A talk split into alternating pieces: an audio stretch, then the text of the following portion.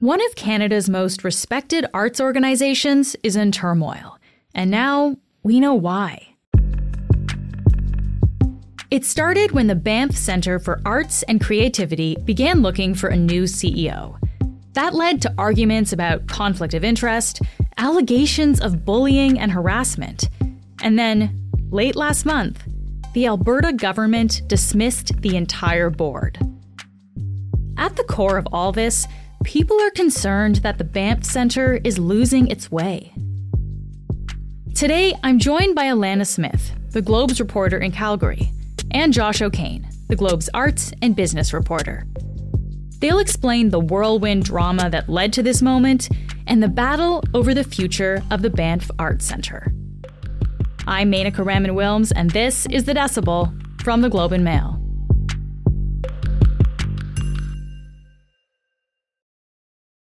Alanna, Josh, thank you so much for being here today. Thanks for having us. It's good to be back. All right, I think we should just start by talking about the center itself here. So tell me about the Banff Center. Alanna, I'll start with you since since you're there in Alberta. Sure. So the Banff Center has been training artists since 1933, so that's 90 years now. And what started as a single drama course has since become this globally recognized arts training institution that's helped strengthen talent in more than 100,000 artists, musicians, authors. And here we're talking big names like Sarah McLachlan and Salman Rushdie. Mm. And the institution is not only revered internationally, but especially here in Canada. And that's for its training programs and residencies that are, of course, in the heart of the Canadian Rockies. I mean, you know, for decades, this has been a home for Canadians and people around the world to hone their crafts, no matter what kind of art they're doing. Writers, musicians, theatrical performers, playwrights, dancers, visual artists. I mean, two of my favorite books of the last couple of years uh, both make reference to time spent mm-hmm. at the Banff Center. And if you were to grab a stack of 10 acclaimed books from Canadian authors, you'd be guaranteed to find one or two that thank the Banff Center in their acknowledgments. Yeah. Um, Alanna, maybe just at a really high level, can you just give us a sense of, of what is the controversy here really about? What is at the root of it? So I think the heart of this controversy is really the future of Banff Center mm-hmm. and which direction it's going to take. Is it going to continue to be driven by the arts, which it has been for, you know, nine decades, or is it going to go more towards tourism and its path forward? And this isn't a new concern. We've heard this concern for quite a few years now. In fact, during the height of the pandemic in early 2021, there were uh, quite a number of, of former employees and artists that told the Globe that the organization was straying from its original mandate. You know, it was no longer really an arts incubator, and instead it was favoring these lucrative business conferences and these business leadership programs that make a lot of money for the organization. Mm. And there was actually a board member uh, who was dismissed in 2021. She's a former MLA, Donna Kennedy Glans. She said that the reason that she was, you know, axed from the board was actually part of a much larger issue. Mm. And that issue stemmed from problems with workplace culture and that she had been questioning certain members and, you know, their vision for the Banff Center and its path forward. She also talked to us on the phone last week and she said, you know, the board wasn't prioritizing the perspectives of artists. Hmm. So it's a continuing concern that's come up for, for quite a number of years now. And the Banff Center website itself, you know, it champions being a festival and conference facility. You open up the website, there's a quote right there that says Banff Center is where meetings take center stage, wow. unquote. Okay. And and Josh, is that something you're hearing too? Like you're, you're our arts reporter. Is this something that I guess is is a concern for people in the arts community? Yeah, absolutely. I mean, some artists have actually been concerned about the spirit of the Banff Center for decades, arguing that the focus on corporate meetings can take away from the experience of artists who are there trying to uh, refine their work. I was, you know, texting with the playwright Michael Healey uh, earlier, and uh, I know him well, and he responded to my first tweet about the story. You know, he was there in the late '90s when they had just begun doing corporate retreats, and I'm going to quote from him here: um, "Eating from the humble buffet in the dining hall, and the view through the vast windows was obscured by folks with lanyards enjoying a lavish barbecue."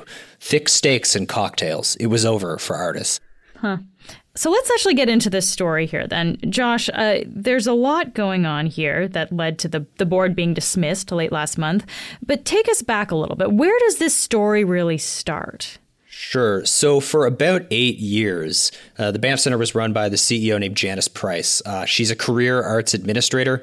Uh, she was the founding CEO of the Luminato Festival uh, for Arts in Toronto. Hmm. Brought a, a, very big resume to the Banff Center. Um, but uh, her final contract extension to, would, was supposed to go through to uh, March of 2023. And so in late 2021, early 2022, very naturally, uh, the board of directors began to establish a search committee for the new CEO, uh, who would be the successor to Miss Price. Okay. So they began their search process. And then in July of 2022, um, according to the timeline we've established based on a document that we've obtained, the search committee began to widen the scope of the search for the new CEO. Okay. And this scope was widened to include people with experience in tourism and hospitality. Is, th- is that a big deal for them to look kind of elsewhere outside of the arts for someone like this? So, according to this document that we've received, it was internally quite a, a, big deal to several unnamed members of the board. And what happened was these members approached uh, the CEO at the time, Janice Price, and said that they had concerns and they the word was urged her to speak to the chair of the organization, the chair of the Banff Center's board, uh, named Adam Waterous. Okay. And when uh, Ms. Price approached Mr. Waterous to discuss this matter, he, according to this document we've received, uh, raised concerns that she was in a conflict of interest. So there's a few things going on here. So the, the yeah. board had concerns. They asked the current CEO, now former CEO Price, to take them to uh, to Waterous, the chair of the board. Um, and so was it, it, sounds like he was making accusations that she was somehow getting involved where she shouldn't be. Correct. Now, why would that be the case? I'm sure many of our listeners are familiar with how boards work, but a CEO generally is allowed to nurture a candidate but cannot take part in the search for their successor. That is one of the most important jobs that a board uh, can do. And so it is considered often like a conflict uh, for uh, a CEO to be sort of involved in that process. And he raised this concern uh, with her in July 2022. Then in October of 2022, uh, there was supposed to be a vote going forward picking the new CEO. Mm. And initially, the search committee, according to the document we've seen, picked this uh, gentleman named Chris Lorway, who uh, had worked with Miss Price before. Uh, and had most recently been the head of Stanford Live, which is a live organization for live events uh, at Stanford University. But he's Canadian, he's from Cape Breton. So he sounds like he's got a background in the arts then. He does. Okay. And this is the candidate that the search committee puts forward. But also in October 2022, when the chair, uh, Mr. Waterous, gets the uh, basically the agenda from the search committee to have the whole board vote on whether to proceed with this candidate, the document we found shows that he uh, modified the agenda and put forward some details to consider for another candidate. Hmm. Okay. Which at this point raised the concern of the general counsel of the Banff Center, again, according to the document, that uh, and uh, who then texted a vice president, and I quote, "The board may implode." Um, okay. There were concerns on both sides of whether or not they were following the right processes to pick this new CEO.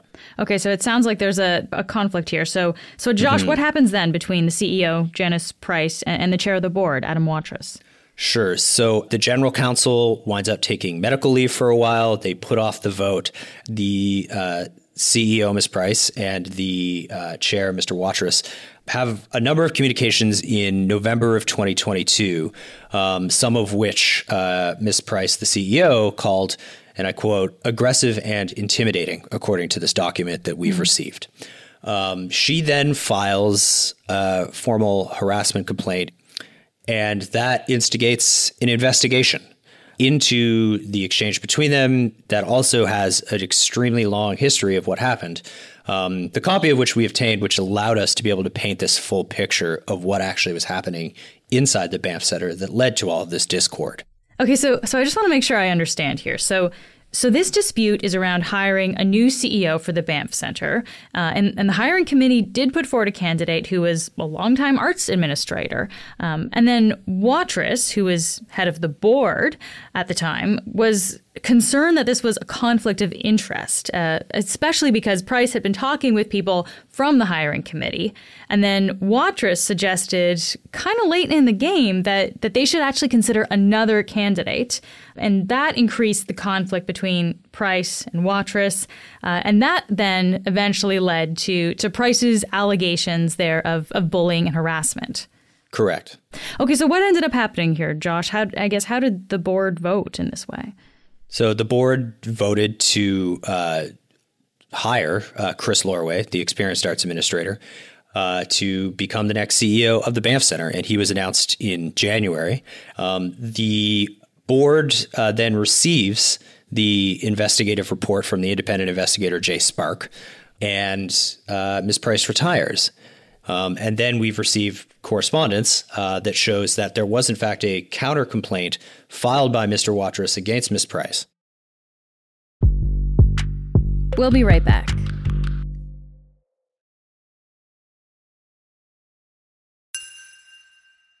Okay, so the new CEO is in place, but this this drama is nowhere near from being over here. So so Alanna, what happens next?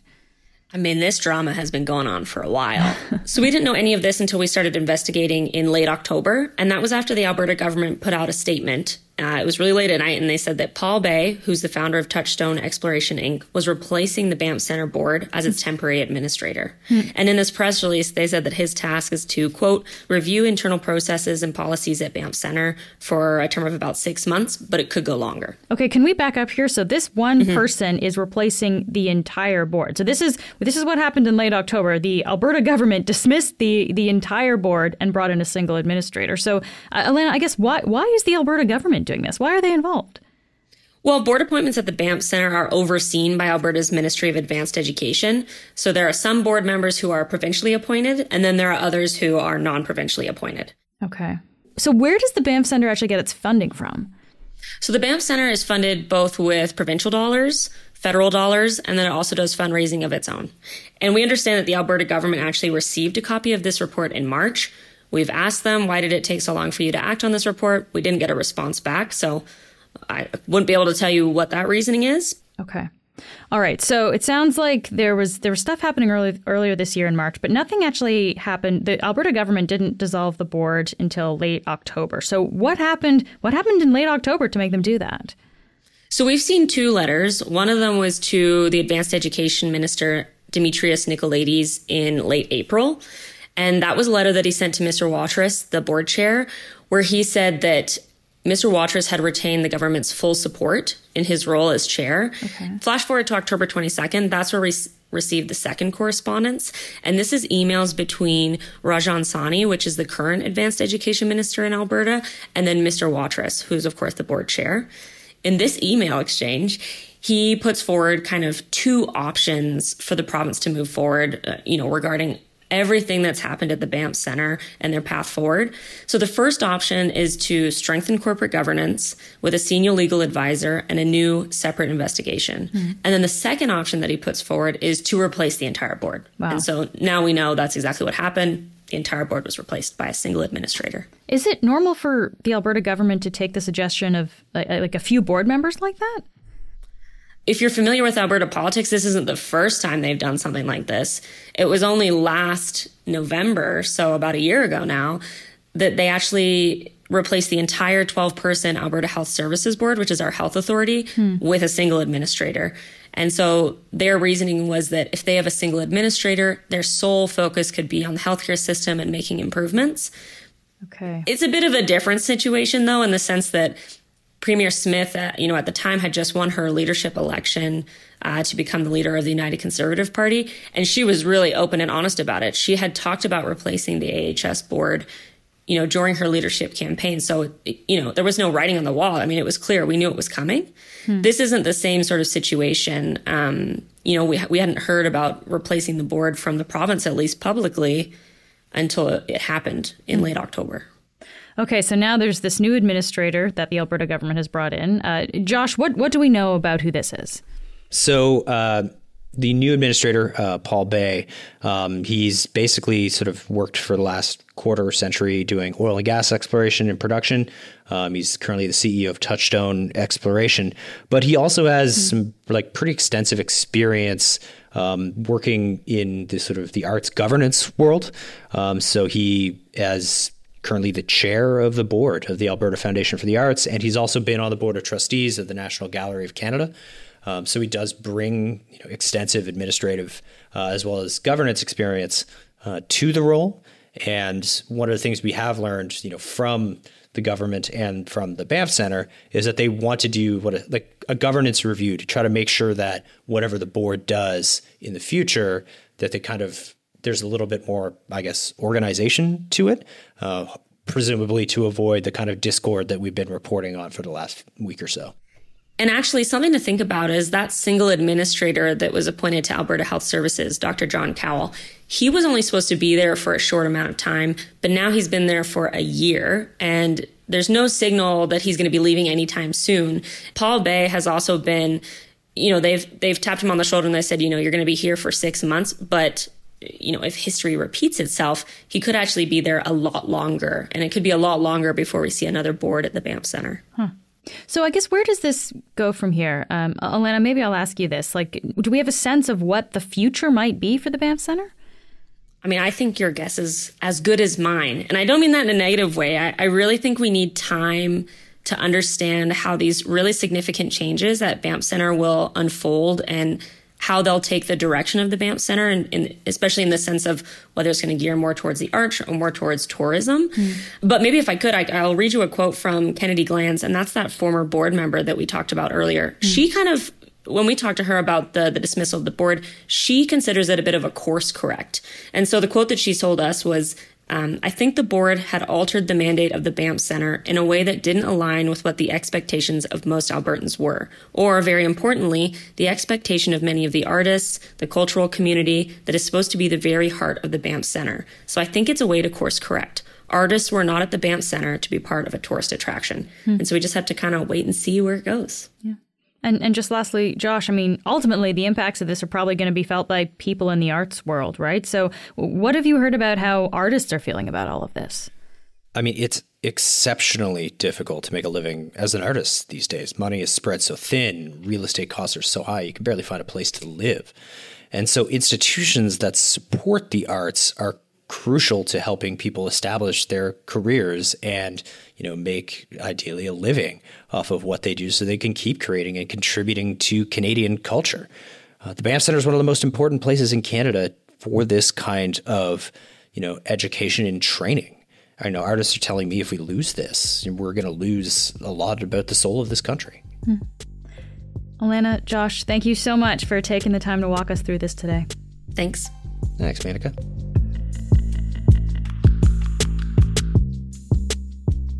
That's it for today.